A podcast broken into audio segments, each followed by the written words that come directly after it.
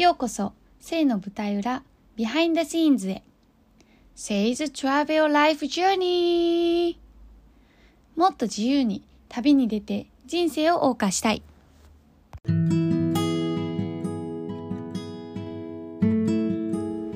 はじめまして。私は神戸でゲストハウスを経営しています。これからは好きなことを仕事にしたい人のマインドを整えて、セルフプロデュースをサポートする活動もしていこうと思っています。実際、夢だった大好きなゲストハウスを経営している経営者目線の悩みや未来への不安など、もにょもにょしている心と脳みその中を公開していくポッドキャスト番組です。一緒に悩んで、悩んで、また悩んで、でも前に進んでいきましょう。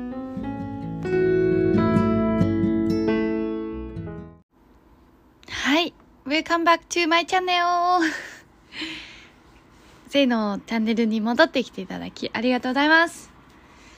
いやー、今日は、あのー何を話そうかなと思って、ちょっと、英語で冒頭入ったことによって、脳みそが空っぽになっちゃって、何話そうとしたんだっけな。ちょっと忘れたんで話しながら思い出していけたら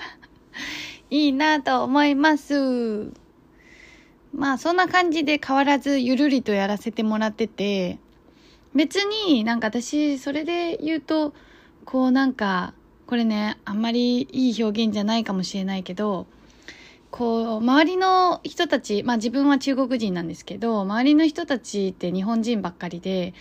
こう話してると、うわあこの人のこの考え方めっちゃ日本人だなって思うことが、実は結構多々あるんですよね。例えば、まあ今の私みたいに、とりあえず、まあ、ゆるいけど、ゆるなりにも、ゆるくやろうみたいな人もいるし、やりながら、こう、見つけていく人もいるけど、なんとなく日本人って、いや、もうちょっとこれの勉強してからとか、もうちょっとこういう状況まで整ってからやり始めようかなとか、今は準備中でこうしようかなみたいなんとかよく聞くんですよね。で、別にそれは、あの、めちゃくちゃいいことで、その、ある程度ちゃんと準備することによって、出したものって、やっぱりクオリティが高かったりとか、うん、なんか準備してるだけあるっていう、なんだろう、説得力もあったりすることも全然あります。ただ私は結構そういうタイプじゃなくて、どっちかっていうと、とりあえずやってみようみたいな。で、やってみると、ああ、自分こういうとこダメだったなとか、あ、自分こういうところそれこそ勉強しなきゃなとか、っていう風に出てきたりするんですよ。だからこう、やる前に予想できるものをあらかじめ勉強するのはもちろんそうだけど、やってからしかわからない自分に必要なものが何なのか、どの部分を勉強しないといけないのかっていうのが、こう見えてこなかったりするから、だから私は結構やりながら、だってこうなんだろう、もちろんなんだろうね、完璧主義者ではあるんですよ。やっぱり、やるからにはとことんとか、やったからには成果が欲しいとか、そういう、まあ、プロセスも大事だけど、結果も大切って思ってるタイプなので、うーん、なんかやるからにはとことんって思うんだけど、でも、一番最初のタイミングから、こう100点を狙えないと思ってて、そもそもね。無理だもん、やったことないことに対して自信は私は持てないから、だからやり始めた瞬間100点とか80点とか全然無理だなって分かってるんですよ。だから、とりあえずやってみて、ああ、自分の足りないことってこれだなとかあれだなっていうのを、まあ分かってきて勉強してっていう感じ。まあ時間が、まあどっちの方がかかるんだろうね。まあ私も別にこうすごいスピーディーにそういうのがうまくいったわけじゃなくて本当にやりながら見つけてきて成長してきたって過程なんでまあ自分に合うスタイルがどっちなのかをやってみてもいいのかも。それで例えば今まで準備してやるタイプだったけどあんまりうまくいってないなっていう人だったらこのこの B パターン私パターン正パターンででとりあえずやってみようっていうスタンスでやってみたらいいし、例えば正パターンでもうすでにやってる人が、でもなんとなくいまいちうまくいってないんだよねっていうことだったら、じゃあその A パターンのちゃんとあらかじめ準備した上で始めるのをやってみる。結局どの方法が自分に合うかどうかってある程度の成功例がないとこう分からないから失敗談ももちろんそうだけどだからまあそんな感じでこうやり方を変えるっていうのは、まあ、結構いいのかもしれないですね。でまあ真面目な話とあとなんか今日本当はねなんか何話そうかなってこう浮かばなくてでなんかあの全部舞台裏っていうマジで私のこうなんだろう独り言じゃないですけどまあ独り言のもうオールセイの舞台裏っていうエピソードになるんじゃないかなって思ってるんですけどなんかその一応ねあ、まあ、知ってる人も知らない人もいるかもしれないんですけど一応火曜日と木曜日の17時に、まあ、定期配信っていう形でこのポッドキャストやってるんですよ。で正直この2週間ぐらいはちょっとちゃんとできてませんでした。はい、でも3月のチャレンジとして、まあ、当たり前のことをチャレンジっていうのもちょっとハードルが低すぎるのかもしれないんですけどちゃんと火曜日と木曜日の17時に配信したいなって思ってて、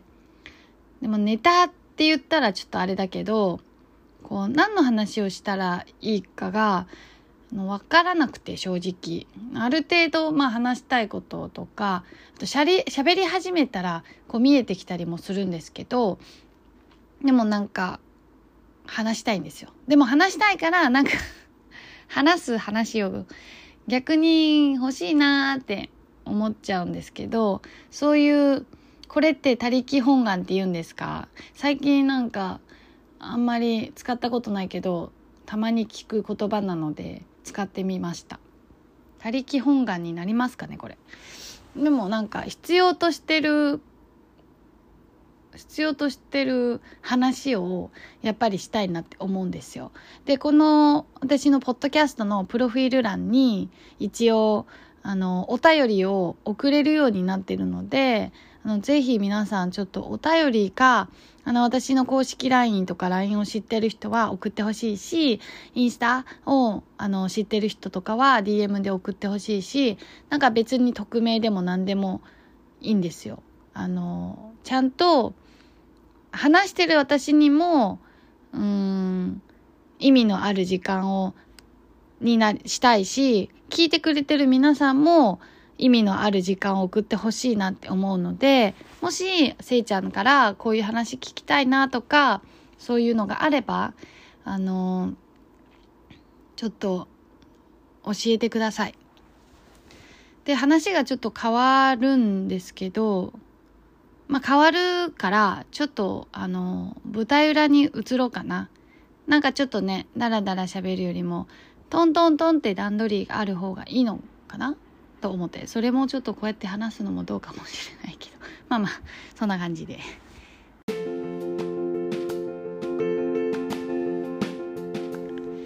てな感じで、なんかちょっとごちゃごちゃっと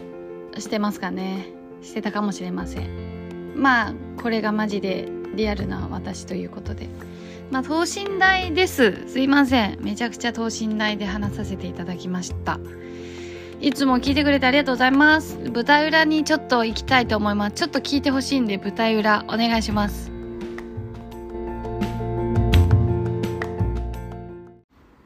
はい。ちょっとだけ少し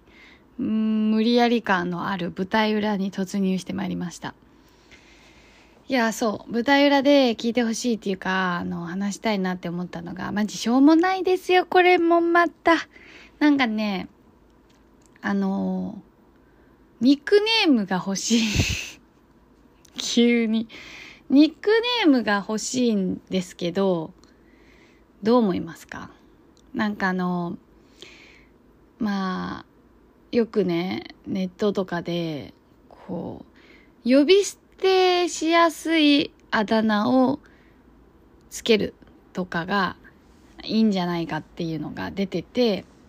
で、あの、例えば、こんまりとか、なんかこう、あの、片付けの人、こんまりとか、なんか、こ、まあ、こんまりもこんまりさんって呼んじゃうけど、なんかわかんないけど、あ、わかった、スザンヌとか、ちょっと世代感じるかもしれないけどスザンヌとかユッキーナとかあのちょっとヘキサゴン系ですけどあのみたいにこうユッキーナちゃんとかスザンヌちゃんはまああんまりこうめちゃくちゃ言われるというよりかはもうユッキーナとかで呼びやすいじゃないですか。だからそんな感じでせいせいもちょっとせいって呼び捨てしづらいと思うし、まあ、結構みんなせいちゃんって呼んでくれるんでもう全然満足してるんですけどまあ強いて言えばちょっと何かあのニックネームがあったらいいなって思っててであのこれもまた世代が出ちゃうんですけどなんか私あのフルネームで「おうせい」って言うんですけどそのあの相乗りがあったんですけどね相乗りの時のメンバーの一人に「オーセ」っていうあだ名の子がいたんですよ。だから「オーセ」っていうのもこうなんかうん。ちょっとその人浮かんじゃって私は。違うなって思うしなんとなくちょっとフルネーム感すぎてちょっと違うのかなみたいなもあったりとかするからなんかないんですかね。って本当にどうでもいい話を聞いてくれてありがとう。まあせいちゃんのままなんどうですか？SE とか。ちょっとかっこいいかな。iPhone みたいになっちゃう。なんかねあ後ろから読んでみる？お後ろから読んでみるとイエスになるの？アイスになるの？アイス？アイス？うん。あの韓国の IU をちょっと今思い出したんですけど IE とかに IE とかにしようかな。誰？みたいな。まあ自信もなくて。すいません。あのそんな感じで今日はご視聴ありがとうございました。これ